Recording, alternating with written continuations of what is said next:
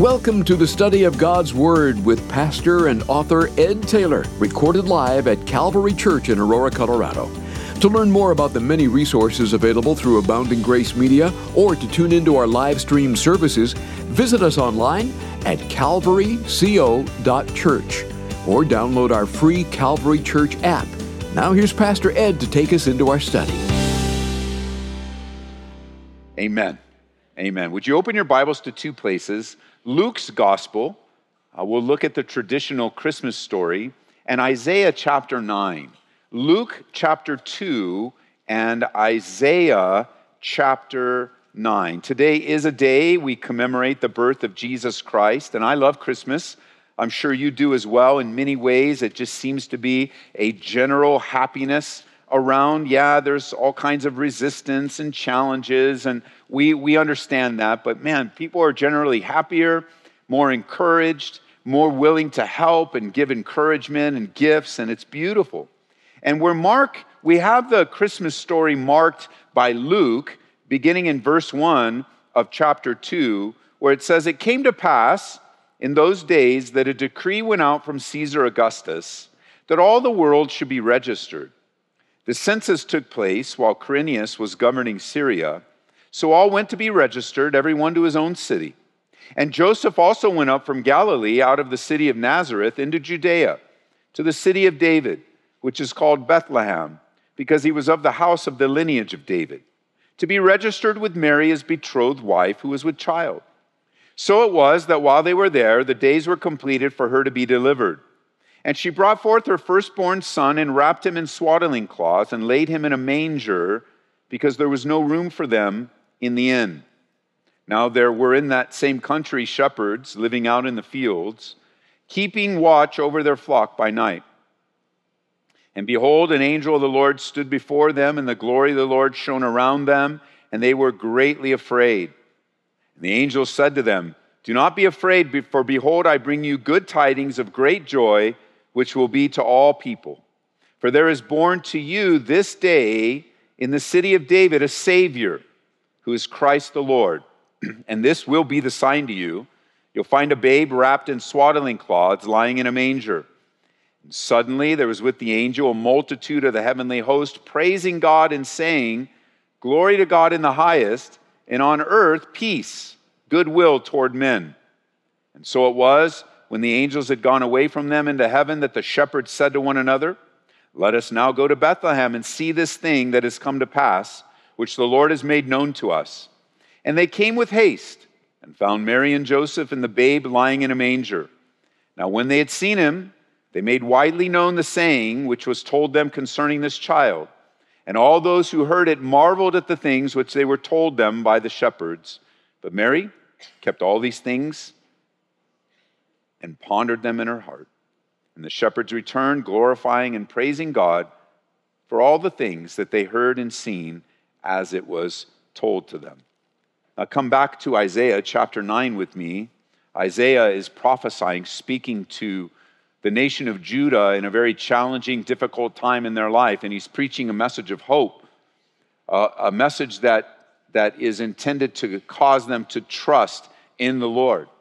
And in verse 6, it speaks of, for us, for unto us a child is born, and unto us a son is given, and the government will be upon his shoulder, and his name will be called Wonderful, Counselor, and Mighty God, Everlasting Father, Prince of Peace. And I love verse 7. Of the increase of his government and peace, there will be no end upon the throne of David and over his kingdom to order it and establish it with judgment and justice from that time forward, even forever. For the zeal of the Lord of hosts will perform this.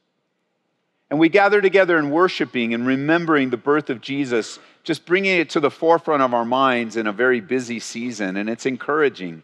I'm especially gripped with, as we looked at yesterday, but today I'm especially gripped at his name will be called the Prince of Peace and how important it is for us to enjoy the peace of God, how important it is for us to have peace with God. You know, you'll never experience the peace of God, a true settled contentment, until you experience peace with God. until you come to the place that the Christmas story is not just simply a neat little story about a baby and about God and about the church and religion, but rather it's a true story of God loving you so much that he would send his only begotten son to die on your behalf. And it's beautiful that it starts out with a baby, but that baby came to bring you peace. I'm reminded of the promise that we have in the Bible to be anxious for nothing, but in all things, by prayer and supplication with thanksgiving, we're to make our requests be made known to God. And you know, the Bible promises that the peace of God, which surpasses all understanding, will then guard your hearts and your minds through Christ Jesus. And there's a peace that's available to you today by faith.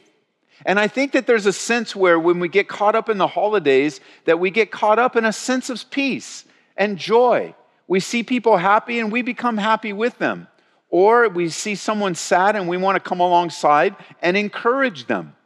And so here you are today, reorienting your week as we do week after week and month after month, worshiping Jesus, singing songs that are festive and encouraging, and you're starting to sense there's a general happiness among us. But the real question is why? Why are we happy? Why are the followers of Jesus, why are they able to not only have joy, but a real happiness? Well, the Bible says in Psalm 144, the Bible says, Happy are the people who are in such a state. Happy are the people whose God is the Lord. And in the midst of everything that's going on, not only are we asking why, why are we happy, but we also have to ask the question why was Jesus born? Why was he born?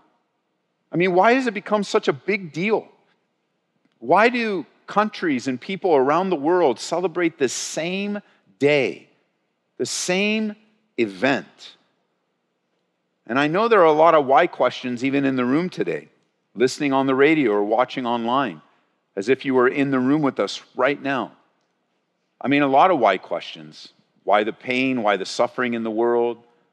There, there, are even a few if questions, you know, if God and then, why doesn't he do this? And if God, why isn't he doing that? And there's so many questions. Some can be answered and some, well, they're not so easy to answer. But I do know this we can answer the question why did Jesus come? Why was he born? And I want to give you a couple things to consider as you head out this afternoon.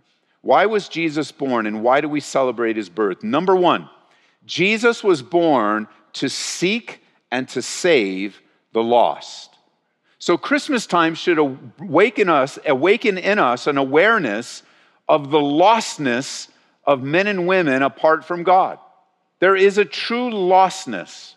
And the reason why there is a lostness is because of sin.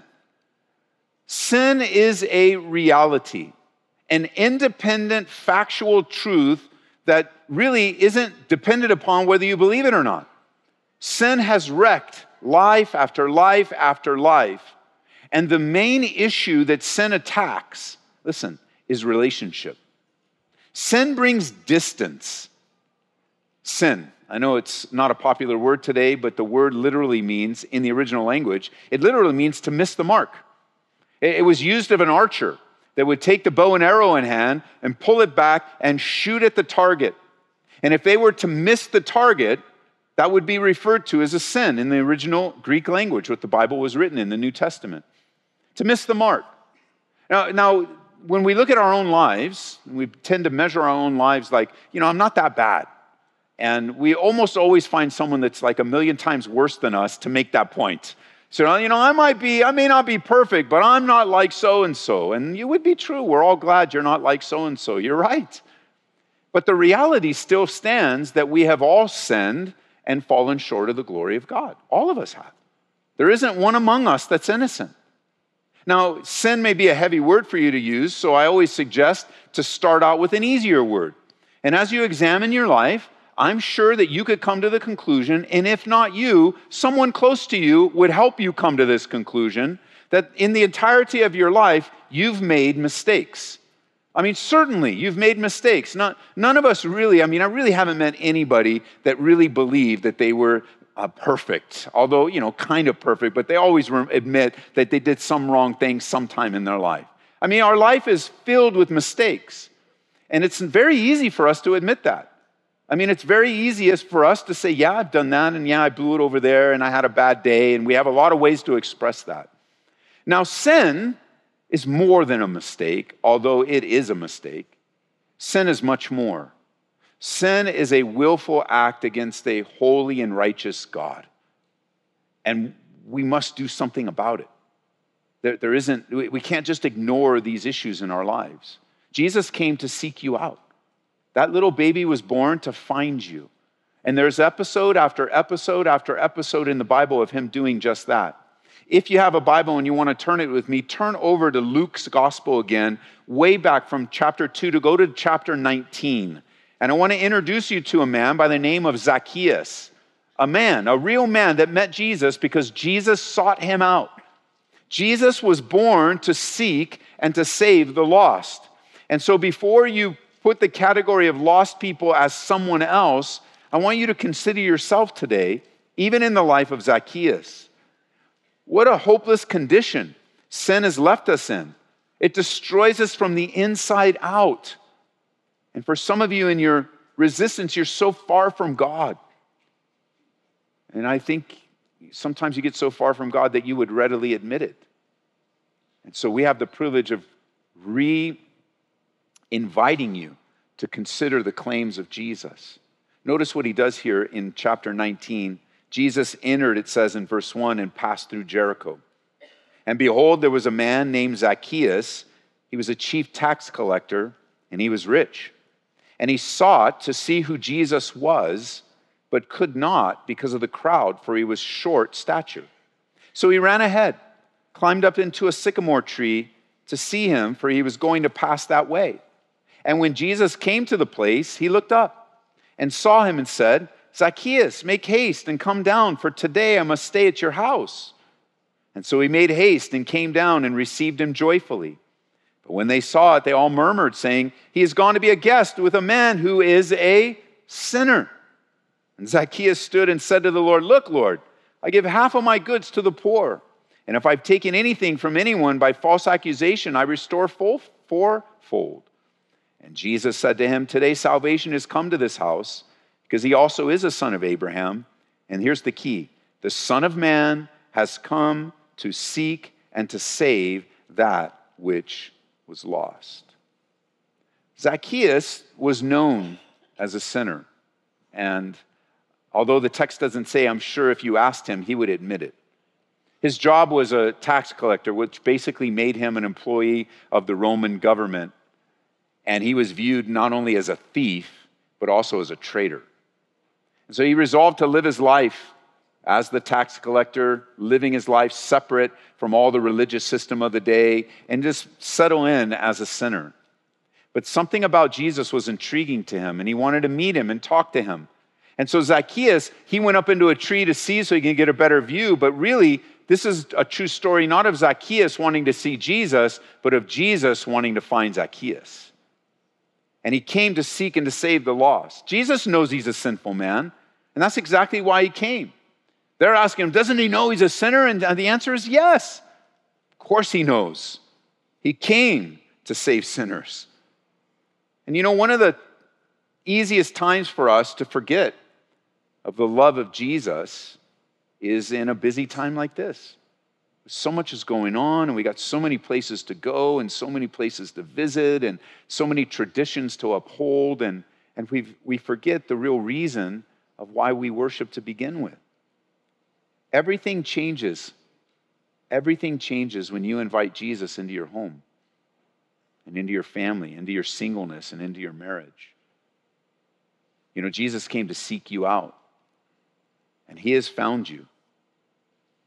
This Christmas can be more about His presence in your life than the presence that we share with one another the greatest moments of the holidays aren't really the ones we build up in our minds or the nostalgia we have, but rather the in between moments.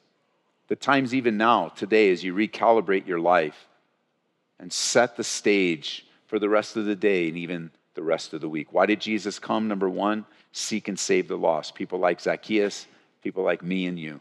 Number two, Jesus was born, and this is amazing, so that we might become friends with God. Friends with God. You know, we gather together on the weekends, Saturday and Sunday as a church to study the Bible and worship, but we also gather on Wednesdays and gather together. We're studying in the book of Genesis right now the origins of everything from God starting in verse 1, chapter 1, verse 1, and we worked our way. I think we're in chapter 21 by now. But one of the people we're studying right now is Abraham. And he's literally known for many, many things in his life. Like he is a man to follow and to study. He's known as the father of faith, and that's wonderful. But he's also known, and this is amazing. I mean, you just think about it, we take it for granted, but Abraham is known as the friend of God. See, that separation that sin brings is bridged through the birth of Jesus Christ, and Jesus came so that you and I can become friends with God. Friends with the Almighty Creator of the universe desires relationship with you and with me. Now, here's the other side of this everyone living today separate from God, the Bible declares an enemy of God. Actually, even uses the word enmity with God. Now, I know you look at your life right now, you go, I don't have anything against God. I'm not his enemy. I'm not fighting against him. But I think a careful examination of your life would find many ways your life fights against God's will and desire for you. If you're not a friend of God today through Jesus Christ, then the Bible declares you at enmity with God. And it's really not a place any of us want to be. You go, come on, Pastor, you're laying on a little thick. I'm not. It's a simple truth of the Bible. You know, one of the reasons why the Bible is not read today is because when you open it up, it's like a mirror. Actually, the Bible describes itself like a mirror. And so you're reading it and you go, oh, oh, that sounds like me. Or that looks like me, both on the positive side, but also on the negative side. And the Bible, opening it up, reading that you're at enmity with God, you have to come to terms with where are you in your relationship with God? Because Jesus Christ was born, the end goal is for you to be a friend of God, to be in relationship with Him, surrendered to Him. Not only sharing the gospel through your lives, but literally living the life giving gospel, the good news that your sins can be forgiven and the shame and guilt can be wiped away. I love this. Let me read it to you from the New Living Translation. The Bible says, God showed his great love for us by sending Christ to die for us while we were still sinners. And since we've been made right in God's sight by the blood of Christ, he will certainly save us from God's condemnation. For since our friendship with God was restored by the death of his son while we were still his enemies, we will certainly be saved through the life of his son. So now we can rejoice in our wonderful new relationship with God because our Lord Jesus Christ has made us friends of God. So here in Romans chapter 5, those are the two options. If God sent his son Jesus Christ to die for us while we were enemies, well, listen, now in this new relationship, God has made us friends. And to me, that's just amazing the birth of Jesus Christ, well, led to the death of Jesus Christ and his resurrection. And he's alive today, inviting you into relationship. But you have to come to terms with the reality of your life. You, you can walk in and out of these doors and never have life change, or you can walk in the doors of this building, watch online and listening from afar. And when you turn away from your sins and repent, and receive the forgiveness of Jesus Christ through his shed blood, your life can be radically transformed. I mean, imagine that. You walk in an enemy of God, you leave a friend. That's the promise that's given to you. Why was Jesus born? Well, not only to seek and to save the lost and to make us friends with God, but thirdly, Jesus was born to give us life in its fullness. Because everyone suffers in the world. There isn't a person on the planet Earth that has escaped some sort of suffering. Followers of God suffer, Enemies of God suffer. Everybody suffers. But only those in relationship with Jesus suffer with a purpose and with hope that there's more to this life than just this life. We looked at it a little bit yesterday when we studied Isaiah 9, and we were looking at all of the attributes that a name means with Jesus. And remember, his name will be called Wonderful. And wonderful speaks of the fullness of life. Remember, we looked at a time where Jesus was talking about the devil and he called him a thief and, and, had this great contrast where, where Jesus is there teaching. He just says, You know what, guy? The, the, the thief, he hasn't come except to kill, steal, and destroy. And certainly many of us have experienced exactly the thievery and the lies and the destruction of the devil in our own lives and in our families' lives, stealing joy and peace and harmony and so much more. But in contrast to the devil, Jesus says, But I have come that you might have life and life more abundant, a fullness of life, a life in its fullness. You know, those that are dedicated to medical science, many of you in the scientific field, you have dedicated your life to adding years to life. And we're grateful for that. All these medical breakthroughs and medications and things. We are so grateful for those in the scientific field that spend all, every waking moment wanting, wanting to add years to life. But Jesus does something that the medical community and the scientific community cannot do. While the scientific community, they add years to life, only Jesus can add life to your years and give fullness to who you are and purpose and direction. Jesus is indeed the Savior, as we read in Luke chapter 2.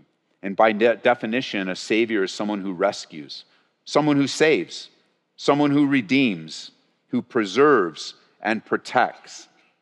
And Jesus is ready to save you today. And maybe even invite you, you know, in a time like, you know, Christmas and Easter, we have very strong messages about salvation and about forgiveness. But we as followers of Christ, we can't just quickly dismiss that. It's important that you examine your life. Where are you today? Where have you been? And listen, where do you want to go? Where is it that God is leading you that He may in this time call you back to the fullness of a commitment and following Him? Like, like you were one place, but now where are you today? And how did you get there? You know, people that wander away and wander off, it, it doesn't happen overnight. It, it doesn't just like, oh man, how do we get so lost? It's one step after another in the opposite direction. And you know what? God is ready to receive you as well. In the days in which we live, it's so tumultuous and trying and challenging. It is, it's generationally the most difficult part. it is the most difficult season in this generation. And the question that we've been asking in our church for the last year or so is what kind of church are we going to be? What, what type of followers of Christ is He calling us to in the days in which we live? What will make the most impact for the gospel in personal lives? Connecting people with people, being a tangible touch of the love of God. And so before we go out, for those of you who are visiting or watching or even here downstairs in the overflow, you may not have this relationship with Jesus today and you find yourself in a position of isolation, you know, in the holidays, loneliness and sadness, depression rates go through the roof. But as we sing, let every heart prepare him room. You need to make room for Jesus in your life. And it's not just kind of little compartment where you have, an idea, well, you know, i am here, you know, I'm here, I'm in church, that's the room I'm making, but rather a surrendered life following him. Listen, you can believe in Jesus right now. I mean, maybe the reality of the forgiveness for your own life, the example you leave for your kids, your grandchildren, the days in which you live have stirred you up. But now, what God is stirring up is for you to become committed to Him, following and serving Him. And God is knocking on your heart right now, the door of your heart, asking for a response. And I know we live in a country where this message is common. It's a pretty much a weekly exhortation or a weekly stirring, even in this church, talking about the faithfulness of God, a call to follow Him, a call to repentance and salvation. We're blessed to hear this over and over again. It's everywhere. It's on YouTube, on television, on radio. The gospel, the good news goes out over and over and over again. But the real question is why do you still resist? If you've heard it before, and it's common, and you kind of even anticipated it. It's going, okay, I'll, I'll be in church, and I, I already know what I'm going to hear. Well, if you already know, then why do you keep resisting? If you're already in a place where God has brought you right to the edge, then why don't you surrender? When you know that God loves you and that it's demonstrated, like there is a, the Bible says that God demonstrated his love for us, that while we are still yet sinners, Christ died for us. We look to the cross and the faithfulness of God. Make today the day of least resistance. God has a gift for you if you're ready to receive it. That sweet little baby who was born in a manger grew up to be a man. He was torturously and viciously murdered for his loving life, taken down off a Roman cross and thrown into an empty cave, burial site. Stone rolled over, and everyone got back to life went back to what they were normally doing. You know, not only did Jesus die and was buried, but he was abandoned by the people that loved him the most. They were confused. It was a very disorienting time. But three days later, the Bible says that Jesus rose again from the dead and began to set things in order, especially to those that were closest to him, whom he loved very much. Jesus is inviting you to admit your lostness today. Jesus is inviting you to recognize the reality of his gift of salvation. He, he's inviting you to receive him personally, to become a friend of God, to enjoy life in its fullness, no matter what you're facing today. And there's a lot going on, you know. I know you know that. Stories that just come through this small church of the pain and the hardship that's carried by so many of you. I mean, we just pray. I prayed multiple times today that the God of all comfort would comfort you, that he would encourage you, because he indeed is the God of all comfort. And you will make it through, day by day, step by step. But apart from Jesus, it's only going to get harder and more challenging, not only now, but for eternity. Listen, if you confess with your mouth the Lord Jesus, and you believe in your heart that God raised him from the dead, you will be saved. For with the heart one believes unto righteousness, and with the mouth confession is made unto salvation. For the Bible says, Whoever believes on him will not be put to shame. For there's no distinction between Jew or Greek, for the same Lord over all is rich to all who call upon him. For whoever calls on the name of the Lord shall be saved. Now, one more thing you don't get the vantage point that I get when I stand behind the pulpit because I stand behind it and you sit down there. But on the pulpit here in the corner, I have written, I had it typed up and, and uh, taped here. So whether I'm standing here or another pastor standing here or someone's giving a testimony here, they'll see this right here in the corner. It's not covered up, it's always staring me in the face whenever I stand in the pulpit because this is the reason why we're here anytime we stand in the pulpit. I have it there so if I quote it uh, and I misquote it, I can always have it and read it specifically from the Bible. If you confess with your mouth the Lord Jesus, believe in your heart that God raised him from the dead, you will be saved. It's right here. And it's the message continually reminding us that that is the purpose of our gathering. You're in a room with people that love God and worship him, and we enjoy him, and we have all kinds of things going on in our life and all kinds of difficulties and all kinds of bad decisions. I mean, it's a room filled with normal people. But I'll tell you this we also have a deep desire, deep, deep, deep desire to see your life transformed. Because each of us can say the same thing God entered, changed our life forever. Jesus talked about it being born again. I mean, it's like that. It's like a brand new life. Even as an adult, a brand new life through the forgiveness of your sins. So I invite you to make that decision today. Father, we pray as we head out of here into the rest of our day and week. We're so grateful that you've given us the privilege to gather, that we can worship you and truly, to whatever degree you're working in us, Lord, we want to be more usable for you. And just acknowledge that we love you. We don't have it all together. There's so much happening. The devil's trying to rip us off, and we're making bad decisions, and we're just, Lord, asking for more of your grace and your love and your mercy in our lives.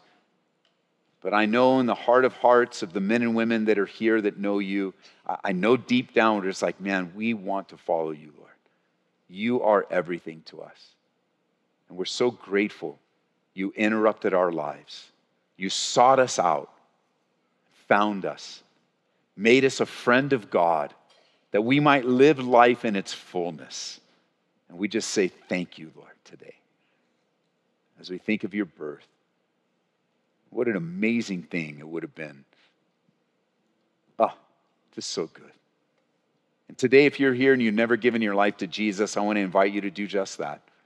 So if today you'd say, Ed, Pastor, I want to follow God, would you just stand to your feet? I want to pray with you. That you want your sins forgiven.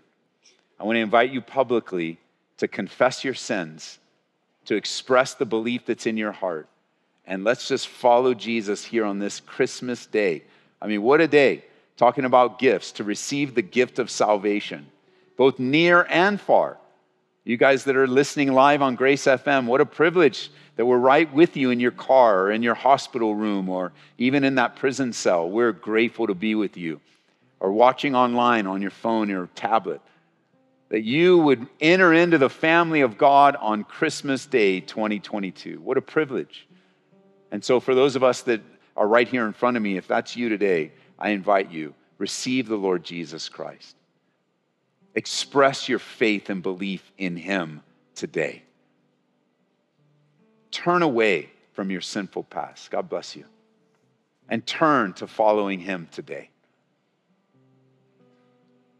Join the family of God, become a friend of God, and allow His work to begin. And so, those that responded near and far, let me help you do what I said here in the Bible confess with your mouth. God bless you. I see you as well. And even the ones I don't see, bless you. Be encouraged. So, I want to help you talk to God so you can confess with your mouth. And you could repeat after me something like this You could say, God, I admit that I've sinned against you, and I ask you to forgive me of all of my sins. I believe you sent Jesus Christ to live for me, to die for me. And I believe Jesus rose again from the dead to save my soul. And I turn away from my sinful past. And I choose to follow you. And Father, I know that anyone, anywhere that would draw near to you, you say you draw near to them.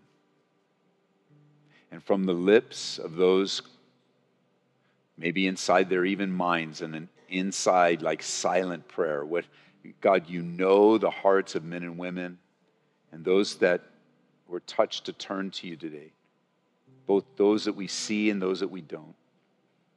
May you receive their prayer, God, and answer it according to your will. And I pray, God, even today for those that have been wandering, just kind of been out and about, those that have been away, those that have been struggling, God. I pray for the widows and the widowers in our church, both new and also those that have been grieving for a while. Lord, it's been a year of great gains, but it's also been a year of great loss. And on this final Sunday service of the year, God, may you pour out your Spirit on us. And would you show mercy to our church, God? Would you show mercy in not giving us what we deserve, but continuing to be gracious with us? That we might enjoy your forgiveness, that we would be less like God, you would increase and really we would believe it, we would decrease. that you might consume us in new and fresh ways, that we might live truly a life of fullness in you, which means some things in our lives just got to go, changes need to be made. But I love what your word says. It says um, that you, both, you work in us both to will and to do. So thank you, God, for both giving us the desires to follow you, but also the power to do it.